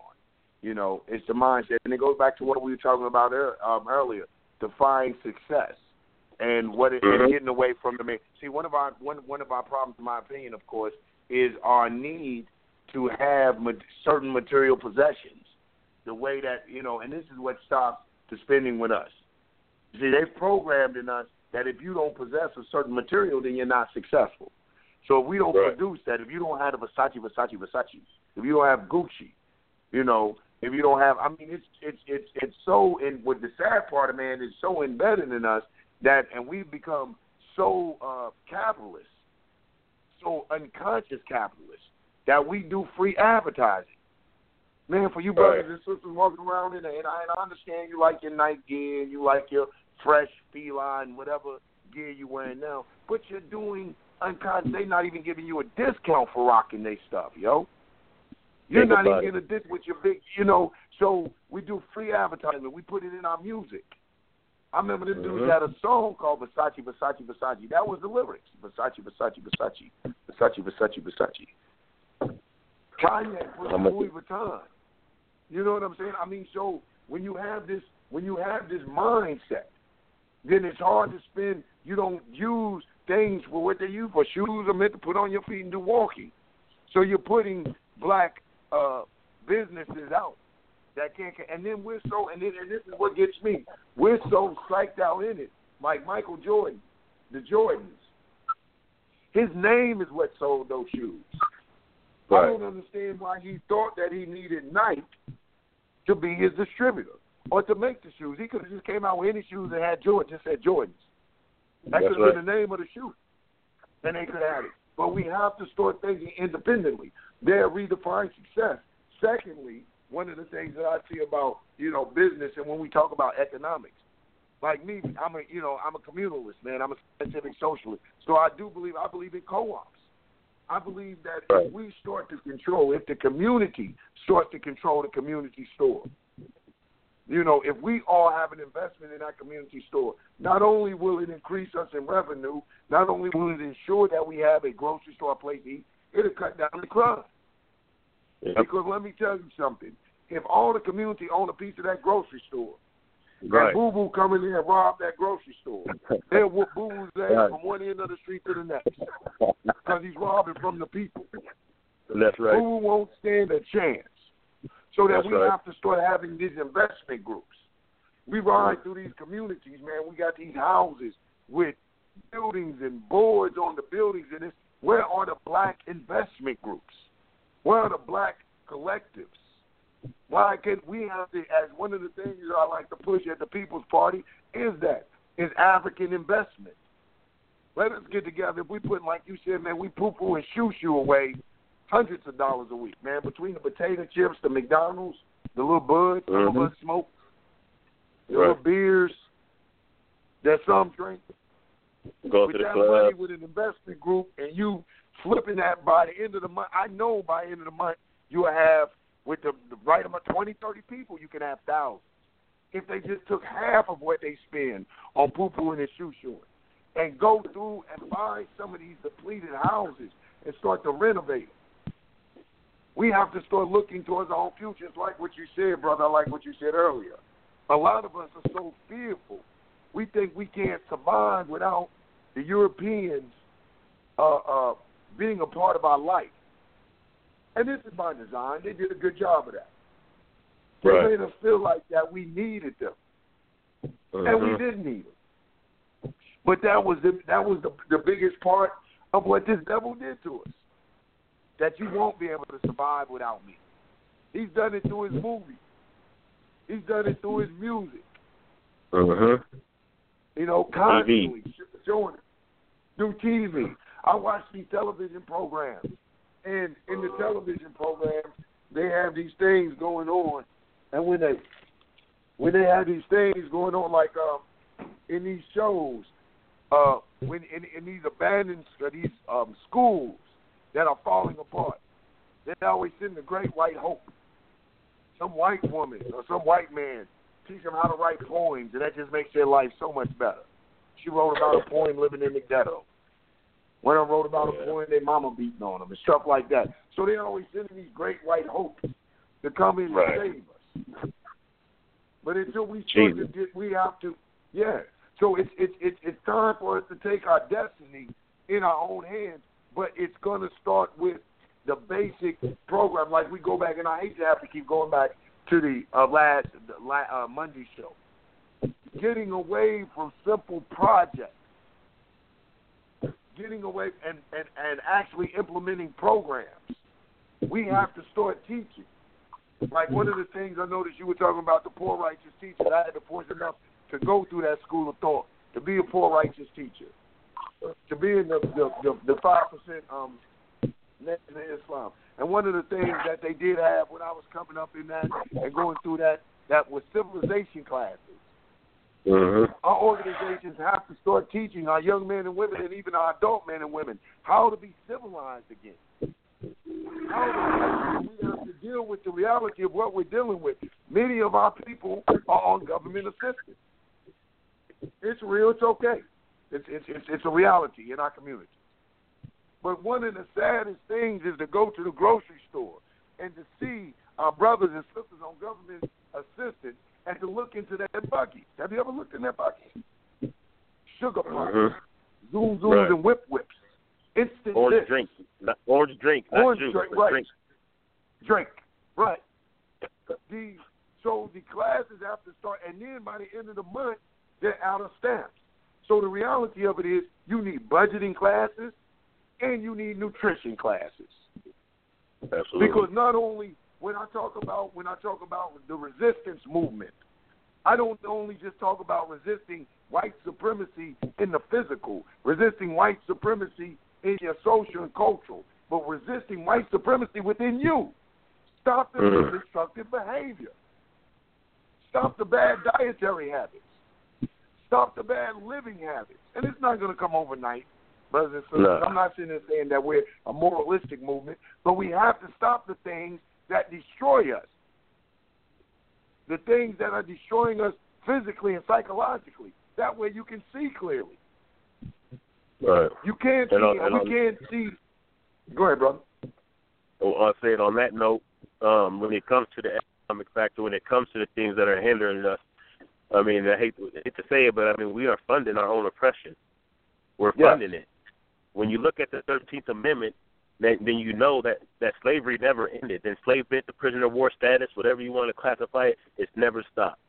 Because after the plantations were nationalized, that's what really happened. They nationalized the plantations from individual owners to businesses and to the state by way of plantation. And then they wrote in the law that if you are charged of a crime, you could be made a slave again. So now you have private prison. Thing is morphing, and the thing is, we're funding it because a lot of these companies that we do that we spend money with, they got they got on from slave time. That's how they got on. Yeah. That's, how they Yeah. have their fortune, and they and more of them still prisons invest in a private prison, which are ultimately keep this prison full. If you have a hotel, you don't make money unless the hotel is full. So how Absolutely. do you sell people the idea? How do you sell people the idea of going to prison? Well, you speak to the music industry and you got them doing that. You make different kind of laws to make sure you trap certain individuals, and that's what we have Mhm. going on right now. So if we could control our spending and identify, we did this. Uh, what was it? Last we did last last or last uh holiday season, but the one before it, kind of when we started with that national blackout, where everybody, you know, what I'm saying was saying, no, we ain't spending money, we caused billions of dollars in, of damages to these corporations. Well, that was a test run. Yeah. Now we know what we can Yeah. do and how. So now it's time for all of us to continue to push that, identify these businesses that we should. That's something that King was good at. Don't, don't get Yeah. study study, study King six and up, nothing else. So I'm not saying you, 'cause I know you, but you know, for those who you, we might want to Brother, get in that sound like bag. and- somebody's doing Morse code on your phone. You, you, Uh, you, is it, you there? Yeah, I'm trying. I'm, I'm traveling right now, so Okay. Let me try it like okay. this.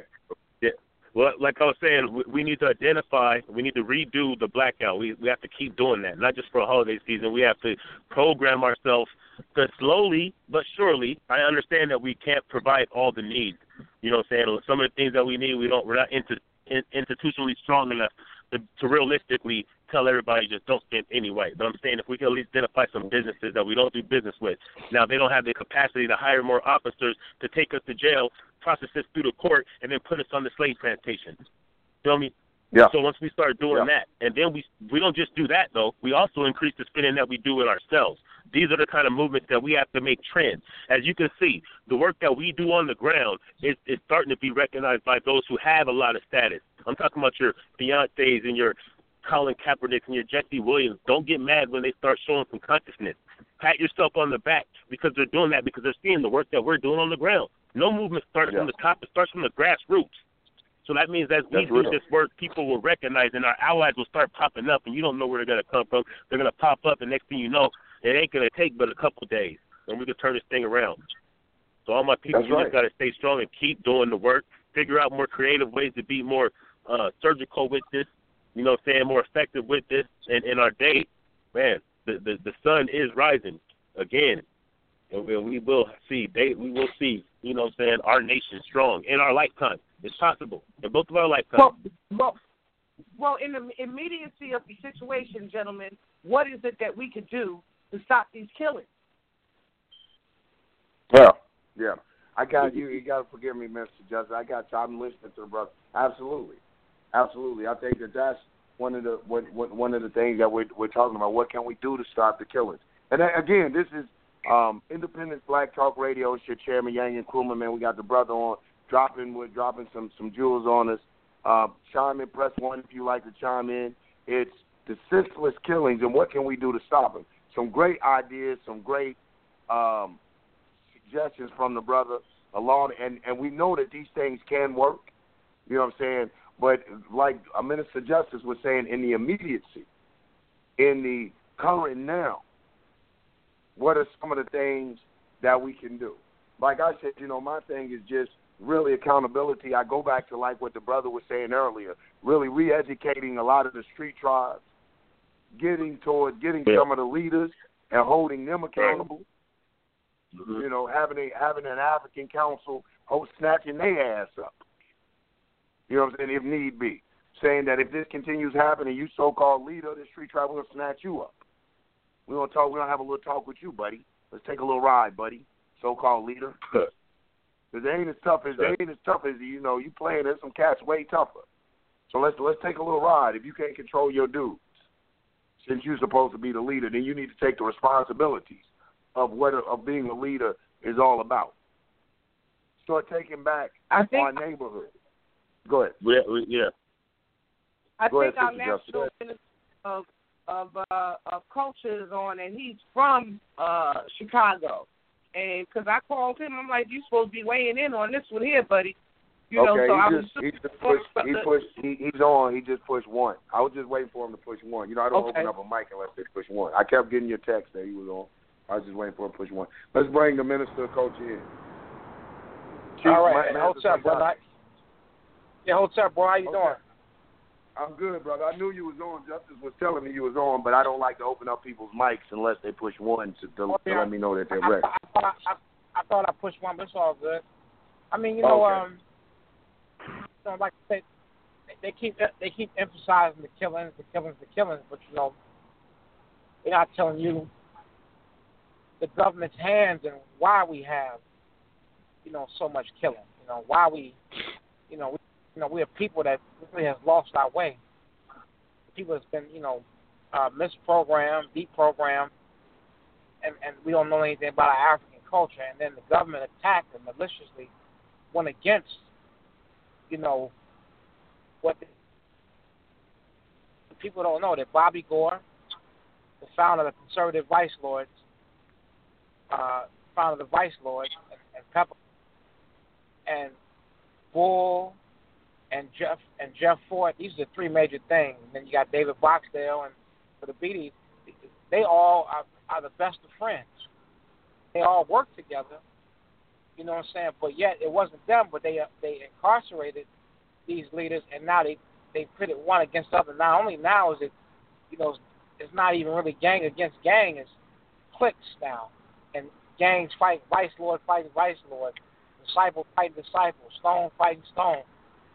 It's gotten like that. So, because the government, what they did, and we don't have a component, and we know that this crack is our enemy, and we know that we have to have unconditional love, you know, for our people, then the killing's never going to stop because you don't know to love yourself. And you don't know who your enemy is.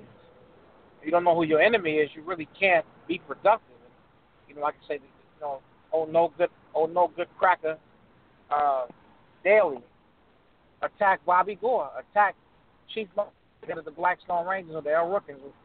Uh, they, check, they attacked uh, Larry Hoover. Larry Hoover. You know, when Larry Hoover went with development, they incarcerated him and put bogus charges against him. And, they, and here go old Uncle Tom Obama.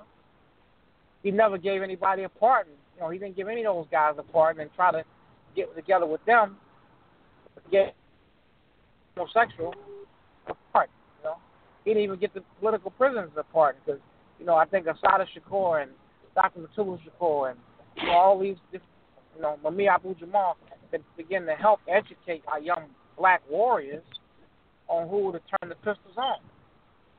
That's that's, that's so an educational program and actually working with the young people, the grassroots young people. You know what I'm saying? And they over exaggerate to a degree with the violence side. Yes, it's violent. I lost a young brother four houses down from me. His father and I grew up together. and He just got killed a couple weeks ago. So it is violence, but it's not to the extent they say it is. It's, it's only, you say 700 murders. There are 500, 5 million people in Chicago, black people. So if you look at that, that's only one out of every 10,000 commits some type of violent crime. That's one 100% of the population. So they're not showing the success stories. The young mothers, Right. the young fathers doing the right things for the right reasons. So I, I again, just have to understand, and I think in, building an independent nation is the only solution to stopping the violence. I, I don't know. If, I don't know if I'm breaking up or not. I'm driving, but uh, building an independent black sovereign nation, and I ain't talking about no uh, telling them about some ancient laws. No, I'm talking about with a sovereign nation, with a military, defend yourself, and having, you know, United States of Black America, whatever. You want United States of Africa, whatever you want to call it, but have an independent nation is the only way you really stop the killing. Because then we can show the people the love we want, we need. Why worry about massa, you know, getting upset. We can we can disavow people if need be, without having to worry about the white man jumping in and interfering. So we need to really, you know, like I say, independent nation building is the only thing that's going to really set us apart when it comes to these these uh, white folks and stop. Mm-hmm. That's the way you're gonna be able to do that. You're not gonna, do it. you know, you ain't gonna you ain't gonna get I it think- by giving the message of Jesus. That's not gonna help you. You know. Right, it, and and you're absolutely right. Independent nation building. I think the question though, like justice was rising, like even um our chief of staff Ward talks about what are some of we know what the we know what the the solution is. We know what the problem is. We know what the solution is. What steps do we take to get there? We we know independent. I mean, it's it's yeah.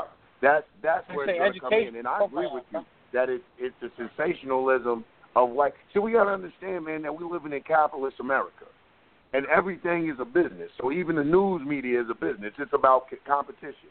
Live on Channel Five, nigga kills twenty people, and and and the next Channel Eleven, nigga goes rampage and kills thirty eight people. So it's all about which news you watch. Who so it's sensationalism, you know, and and and and we understand that the issue that has to be addressed because it is okay. You know, we can get statistic wise, yeah, it may not be that, but the fact that we got young men that this was called fake that a two year old was murdered, and if it was so called gang, gang related, what or how do we address that? How do we, you know, put a at if not a stop, at least a halt or plant the seed of consciousness? Because I'm with you, Chief. You know, we work with the street tribes, but damn, enough is enough. At one point in time, do how many times do we keep saying, "Well, we know this," because some these, are crimes being perpetrated now; they're being perpetrated against us, and youths are being snuffed out. So how can we get to them to see the importance of nation building? The importance. What are some of the first steps that we can take to have them to start to participate in their own uh, in their own self determination? I think that those are going to be some of the questions that that that have to be answered. they got they got to be they got to be educated, brother Chet. They got to have you know this, this, bullshit white man's education we getting. They ain't doing nothing for us. All you Negroes with your doctor's degrees and master's degrees, they ain't doing nothing for black people. But you think the white man gonna educate you properly? The black man has to be educated on one, like I said earlier, who he is, where he comes from, and who his enemy is. And once you understand who his enemy is, then you can yourself and everything at the enemy. I was talking to a brother yesterday. I give. It's, it's a leader in our community, and uh, he talked about the brother. Um, so I just want to give you a, a prime example on how we just don't get an education, and then those of us who claim we so Africanized, we think we watch a couple of YouTube videos, go to a Ash lecture, or listen to Dr. Ben, and then you think you African. You don't even bother with, you know, getting immersed in the culture. I said, I said, now you got an African name, and we're talking about the brother, um, the brother who played Carl Winslow, and he said, you know, yeah. I said, what happened, man? How he died? He was an old fat motherfucker. And he, and I said, man, well, how you gonna talk about that brother that's passed on like that? And I, and I, and I said, I said, he was. Yeah, I said, whatever he was, he wouldn't have been there for white supremacy. So I'm saying we have to have an African separate education. Here's of our leaders that taught us. We have to really get immersed into our culture, and therefore we can escape some of the nonsense that these brothers are, you know, pouring out. You know, but we have we Yeah. have to get an African centered education. We have to. Yeah, yeah, I agree with that. And and and what an African centered education consists of, you know, we have to have that. We have to have that curriculum. You know, that it's it's not just the history of Africa, but like you said, we have to have sciences and the mathematics and the agriculture and the architecture and things that we can start to create our infrastructure and start to create our own, you know, our own business and and and how businesses run, how trade, international trade, and to be able to create a um, conducive and productive economic system. You know what I'm saying? This is what, and I love that, like what you're saying about this African-centered education. But to me, that's what that consists of. You know, I think that Right. one I of mean, the I mean, things, like the de- deprogramming us, being deprogrammed, understanding certain things. I mean, people think, and that's that's part of the problem with you know the black man here. We become so arrogant and think that, you know, you hear people saying, "Well, we go back to Africa, we got to teach them." What the hell are you gonna teach them? You mess up yourself. You can't teach them. Crack addicts, you know well, what I'm saying? homosexuals. I think we're gonna have you to know learn from. I think we're gonna have to learn from one another. I think that Right, I, right. you know, that's what yeah, we're gonna have to learn from one another. We're gonna teach Right. them some stuff, and they're gonna teach us some stuff because they've been colonized. Like yeah, a lot of them neo, I, I, I, Oh, yeah, I know. neo-colonialism. Let me. Right. Let's open up our no line. question. I'm not Let's bring, uh, putting them on. I'm not Yeah. putting them on. I'm Go just ahead, I'm saying just- that has to be the mentality. Like you know, we're gonna go over there and just lead. I'm like, man, lead what? No, we gotta together learn from them. They learn from us. Amalgamate the schools of thoughts to make a new African, and that new African understands his enemy. That new African understands how to combat the, the colonialism, neo-colonialism. You know what I'm saying? All those things that's happened to, you know, to make us the make us the niggas that we are today, and, and Yeah. that's what has to happen. So, uh, You That- know, and, and I agree with that. Yeah, and I agree with that, and I and I think that that and that's one of the reasons that you are the national minister of culture because I do agree with that. You know, in in conjunction with, you know, in in and I, I I'm a strong believer in conjunction with. It has to be in a conjunction with because we know a lot of us know who our enemy is. You know what I'm saying? But one of the problems that the, uh, the uh, uh, um, that come from that is our enemy has the substance. See, I can know all about the comedic shit. I seen the thing on YouTube. It was funny as shit. The brother had on. He said his his his um no, it was on Facebook. They said his Facebook name is Imhotep King Tep Ra Ya da da da da da da. He had on this this you know African dynam and he had on all this stuff. He was sitting there looking like a pharaoh. And they said, but by day he's Leroy Jones, and he had on a McDonald's uniform. So we know who the enemy is, but if we don't create the conditions that will really um, aid our people and assist our people in their everyday life, in the realistic things they face, light bills, rent, food, clothing, shelter, things of that nature, then even though they know who their enemy is, they're forced to go back to this enemy seeking substance. Let me um let me open the line and bring our, our national chief of staff, brother Warren. Brother Warren. All right, Black Power, brother. Can you hear me? Yes, sir. All right. Uh, I just want to bring up a couple of things that I think we ought to open out and, and actually bring bring our public to a recognition of that should take place in terms of dealing with our street tribes, especially as it has to do with youth, uh, our black on black crimes and the youth killing each other. One of the things that I know needs to take place, and we have to go back to re-implementing, is these various street tribes. What we need to do is get with the leaderships whether it be a, a, a large street tribe or the block by block level, break it all the way down. The deal is we have to get with them, talk about how these street tribes are organizing and funding themselves, because that's what, what the bottom line to a lot of the organizing of street tribes.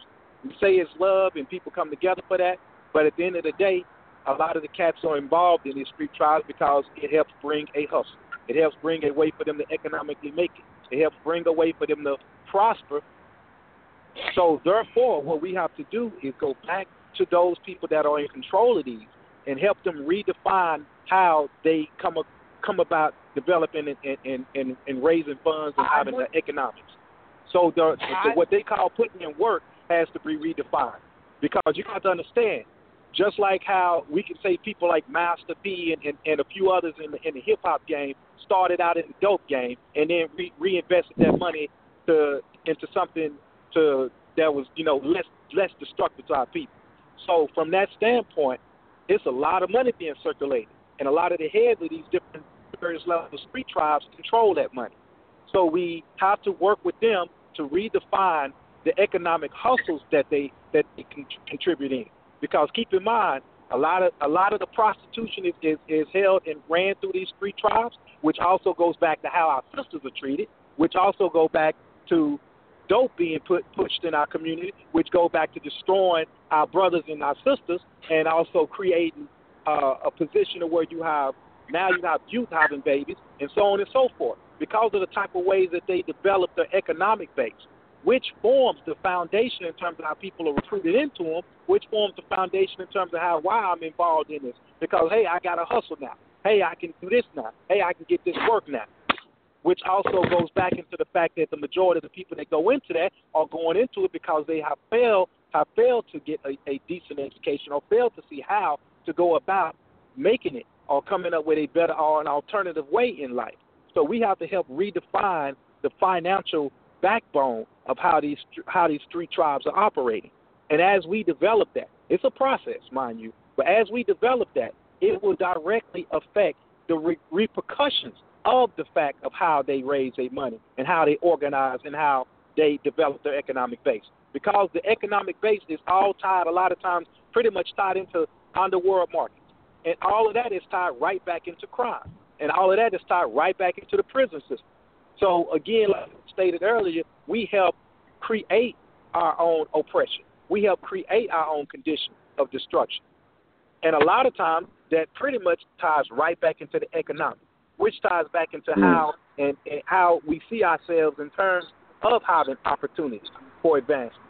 So if we redefine that, we can tie that right back into black nationalism. We can tie that right back into building infrastructure, and before long, we can transition through these processes a means of of ending all of the basic basic things that that are repercussions and strings of that create the conditions of oppression and destruction that we bring about ourselves. So I would say one of the key things we do is go back, and I'm talking about us so-called leaders here. We go back to these street tribes. We go back to those people that we know are able to organize and run these street tribes, and we help them redefine their power base. And as we do that, that will trickle down to the to the to the BGs. Black power. Black power. Black power. Absolutely, absolutely. One that's and that's one one of the challenges creating that that economic structure. Go ahead, man. One of the things too I can say, know, you know, I deal with is that you know a lot of these street leaders that if it's not Bobby Gore, Chief Malik, or even uh, you know what I'm saying, uh, Larry, brother Larry Hoover, a lot of these brothers that are in a position of authority are born paid for, for these white people. They're really working for the government because they really don't want to clean up, you know, the dope in our community. They you know, they really don't want to do certain things. A lot of times, the conditions they have when they release them from prison, they, they really don't do anything effectively. Know? So, you know, that's part of a lot of them are bought and paid for. They actually pay to you know keep the dope in the community, pay to keep things going, keep tensions exacerbated, and some of them don't want to change. They still got the same mentality, you know, that they had, you know, when they were teenagers. Got a gang banging mentality. You know, some of my peers, man, I, I listen to some of them, and, and they, they they say the stupidest things. You know, you know, and they see they constantly see someone get murdered. They they're not even trying to make an effective change. They they, they still got a, a a foolish mentality. That's part of the problem. You know, they got they got to go. They got to go. They got to be called out.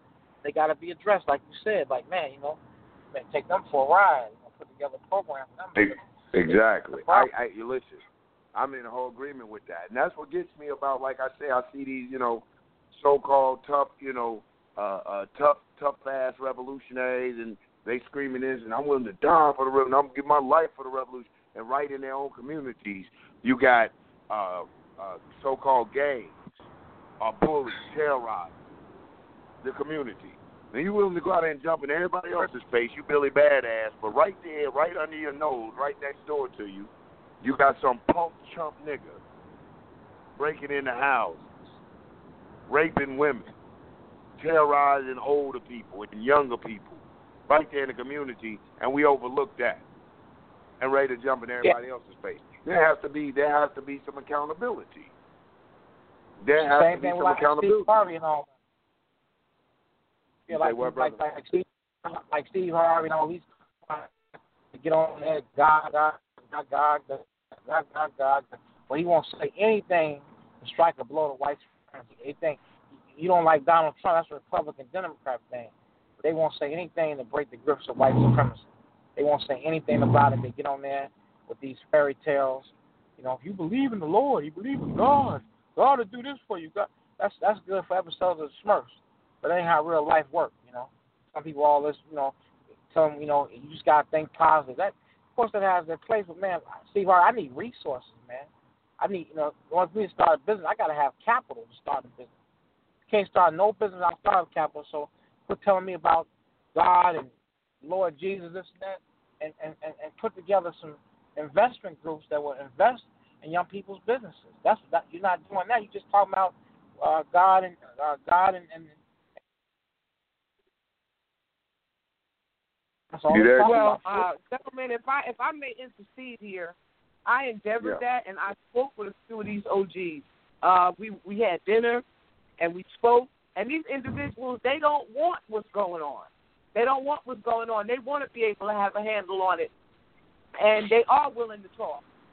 And and I think that it t- it just takes us to get out there and implement this because I did have an idea once. Uh, I had an idea to bring in the stockbrokers and call it the Ballers Club, and bring in some stockbrokers, bring in some people that can show them how to get a portfolio going you know, uh, that that that was that's just a part of it, the economic base of it. but by the same token, um, I can say that I actually was on the front lines of doing that. Black Power. Black Power. Black Power. Absolutely. You know, and that, and those are good and those are good, you know, good suggestions. You know what I'm saying? But it has to, like I said, man, it has to, to me, in my opinion, and all of it, like what you were saying and you saying, um, Dr. Justice, it all has to go back to a communalism. It all has to go back to community empowerment. Because one of the problems, like uh, Brother Ward was saying, that this economic debt base, but one of the things that fuels them is that individualism, that greed for materialism, that consumerism. It's the mentality. See, once we understand that you don't have to have certain possessions, don't make you successful. You don't have to have that. Then that appetite for it, that appetite for what they said, appetite for destruction, that need to have that at any cost is appeased. Once you're not in common, capitalist, this capitalist society breeds competition. You see what I'm saying? So when they start to get in, well, I gotta have it, I gotta have it, I gotta have it, then it becomes at any cost. But when it becomes a communal thing, when it oh. becomes about empowering all of us, when it becomes about if I eat, you eat type thing, then you know it's it's that tension, that need for it, that obsession for it begins to ease when they start to have a accountability and a responsibility for their brothers and sisters. When they know that they are accountable and responsible for their place and their position in the African race. See, we get caught up into that. We emulate the white man. Man, when this Chinese come over here, when this Mexican comes over here to this uh-huh. country, he's not caught up into the capitalist dream. They're not caught up into the capitalist dream. They practice a Mexican nationalist communalism. They will live five families in one damn house until they and they will get one store even if they got to start out working at somebody's store. How many times have you seen the Hispanic, the Mexican, start out working for the lawn service company, and in three or four years he owns the damn lawn service company, and he's hiring yeah. another Mexican because you don't see them out there running around with the latest Nike Jordan on, with the fat Dookie chain. You might see him with a damn Starsky Hutch shirt on. You might see him with an A-Team T-shirt on. When's the last time A-Team been on TV? He's not caught up into materialism or consumerism. Their success is defined by some totally different standards. How much money he's sending back to Mexico. How he's taking care of his family or she's taking care of their family. But we get consumed. We get in this competition thing. And we got to have something that makes us feel better than the next man in most instances. Then it makes us feel better than a black man. Because you ain't in competition with nobody else. Everybody else laugh at you, call you nigga. Because they sell you the shit you in competition with one another for. You think he's that white man's impressed with you because you riding the, the, the latest uh, Mercedes coupe? His people sold you the coupe. They make the coupe. And while you sitting there buying the coupe and running after the coupe, that cracker, he leased the coupe. He ain't even bought it. He leased it so next year he can get another one. And you breaking your ass and breaking your neck to have these material possessions that depreciate in value as soon as you drive it off the lot. You've been tricked, man. You've been tricked. But when we go back to what is really important, the love of family and chief, I'm gonna have to disagree with you, brother. I love you to death. But the love of God. I don't care if your God is Jesus, Allah, Buddha, Jehovah, a rock or a tree, the ancestors, whatever. I'm like what the brother said earlier. As long as that God, because I do believe in black liberation theology, as long as that God is a black God, a God of black empowerment, a God of black advancement, a God of black liberation, I don't care. I'm not going to get in, and I'm not saying that, you know, don't argue. There's people who get into, you know, those debates, and those are much necessary, needed debates. But just in my opinion, it's only my opinion, it's a waste of time. Before, because if I say Jesus is mythical, why am I sitting here arguing with you about a mythical man then? I'm wasting my time. It's a mythical argument we're having. When there's real, when that, because when that police pulls you over, when that police shot Mike Brown, he didn't ask him was he a motherfucking Muslim. He didn't ask him was he a Christian. He didn't ask him Woo, did he believe that's right. in Yahweh, Jehovah. That's right. He murdered him. He saw a young black man. When they choked Eric Garner out, I didn't hear him say, nigga, say assalamu alaikum. Nigga, Jesus loves you. All praise due to Yahweh and Jehovah. I didn't hear him say none of that. They choked him out. We're the only ones that really give a damn about that. Now, I will say something. If you get in there and yo, Allah, like you said, if you embrace an Arab culture to the detriment of African people, you so Arabified that you can't deal with your brother. He is not a Muslim. He is a kuffar. Now, I got a problem with you, nigga. Or if you so Christian, I don't deal with the black Muslim because I he, Jesus is my savior. Now I got a problem with you, Christian. But if you a if you a black yeah. nationalist Christian, if you like my brother Reverend Daughtry, whom I love, a black nationalist Christian, doing his thing, I don't have a problem. Chief and got mad. And dropped off. You dropped off, Chief. You're mad at me. Can't get mad at me, brother. It's just my opinion. Like my brother Reverend Daughtry, a black nationalist Christian, whom in his church that I sat in teaches a black teachers, the empowerment and upliftment of black people. I heard it with my own ears. I don't mind them saying praise Jesus. Why start an argument on that? More divisiveness. That's right. Because Negroes always right. gotta be right. We can't be inclusive of one another. We can't practice a communal love of one another. The Negro always gotta be right. For people who know me know that I adhere to a lot of the Quranic teachings because I was raised a Sunni Muslim. So my foundation was in that. When I go back to my historical base, because the African people, we got to understand that when we attack religion, for African people, African people are more cultural and spiritual. So I'm down here in the South, but I'm, you know, from up from Cleveland, where there's a lot of Islam. But I'm down in the South. So understand I'm in Georgia that these people, when they talk about Christianity, when they talk about Jesus, when they talk about the church, a lot of these Negroes don't read the Bible. So when I say screw the church, screw Jesus, to these Negroes I'm saying screw Big Mama. Nigga, Big Mama went to church every Sunday, nigga. Big Mama, Big Mama cooked good cornbread on Sunday, bro. He don't know nothing about Jesus. You talking about Big Mama. You talking about Auntie Sugar. He it, Auntie Sugar. Auntie Sugar raised him when he was little. When you talk to me, when you talk about Islam and you dogging Muhammad and Allah and fuck that Islam and this and that, I don't hear none of that. I hear screw my daddy. Screw your Abu.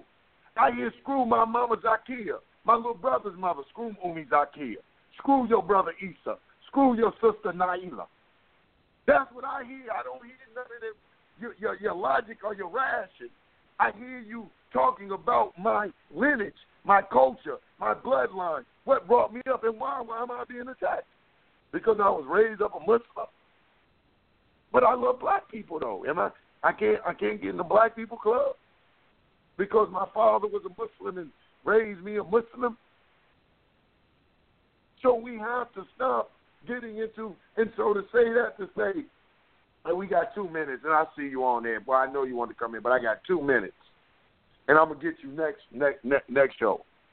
So I say that to say this: that coming, I have a Quranic background, and one of the verses that I'm reminded of from the Quran, he said, "You didn't differ about a thing." You didn't disagree about a thing until knowledge came to you. You were all one people until we sent you knowledge. Now, some of you have used knowledge to bash one another, to elevate yourself, to exalt yourself, because you think you know something. Because you think you know something without really having a proper understanding or proper knowledge of it. Understand this that in America is why we have all the religious influences. But they're all probably like one and the same. Islam came to the Arabs because they was in Arabia.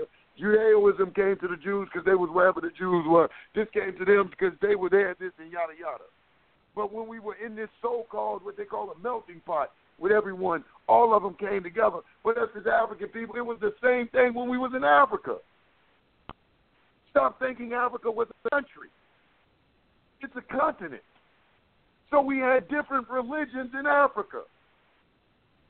It's okay. It's okay to be diverse, but not divisive.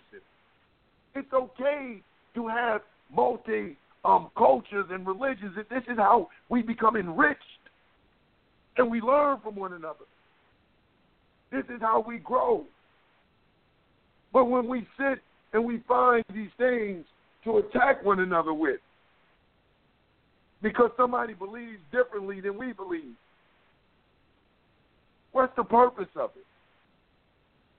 How is it building to us?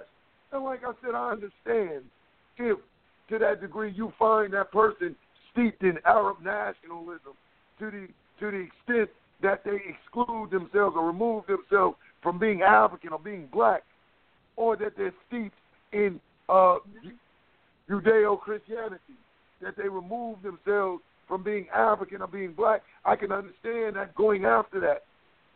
But if they're black and say they're black power and I'm with black people and I love black people and I want to empower black people and be a part of the black movement, but I believe in Jesus, why go after that?